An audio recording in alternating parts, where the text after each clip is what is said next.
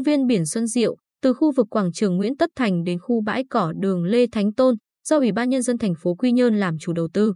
Được triển khai xây dựng từ năm 2019 với vốn đầu tư 244 tỷ đồng, đưa vào sử dụng năm 2020.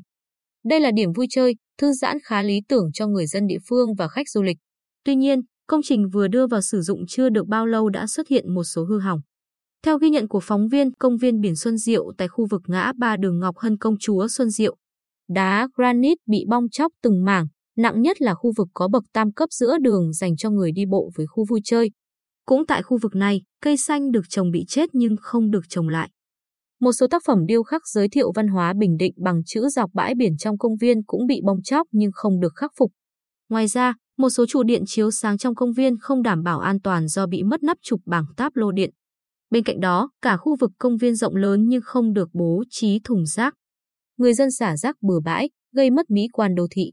Ông Nguyễn Thái Diễn, trưởng phòng quản lý đô thị thành phố Quy Nhơn, xác nhận tình trạng một số khu vực công viên biển Xuân Diệu bị hư hỏng.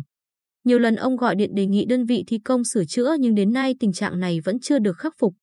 Trao đổi với chúng tôi, ông Nguyễn Thành Tường, Giám đốc Ban Quản lý Dịch vụ Công ích thành phố Quy Nhơn, cho biết theo đồ án quy hoạch được phê duyệt, công viên biển đường Xuân Diệu có 13 phân khu chức năng, mục đích phục vụ người dân và du khách góp phần phát triển du lịch thành phố Quy Nhơn.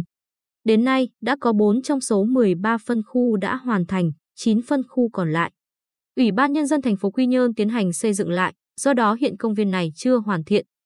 Việc bàn giao cho Ban Quản lý Dịch vụ Công ích chỉ là tạm thời.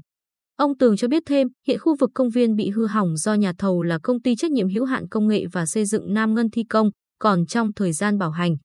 Sắp đến, Ban Quản lý Dịch vụ Công ích sẽ có văn bản kiến nghị với Ban Quản lý Dự án Đầu tư xây dựng thành phố Quy Nhơn, đơn vị đại diện chủ. Đầu tư dự án công viên Xuân Diệu đề nghị đơn vị thi công sửa chữa để đảm bảo an toàn cũng như mỹ quan cho người dân dạo bộ, vui chơi trong công viên.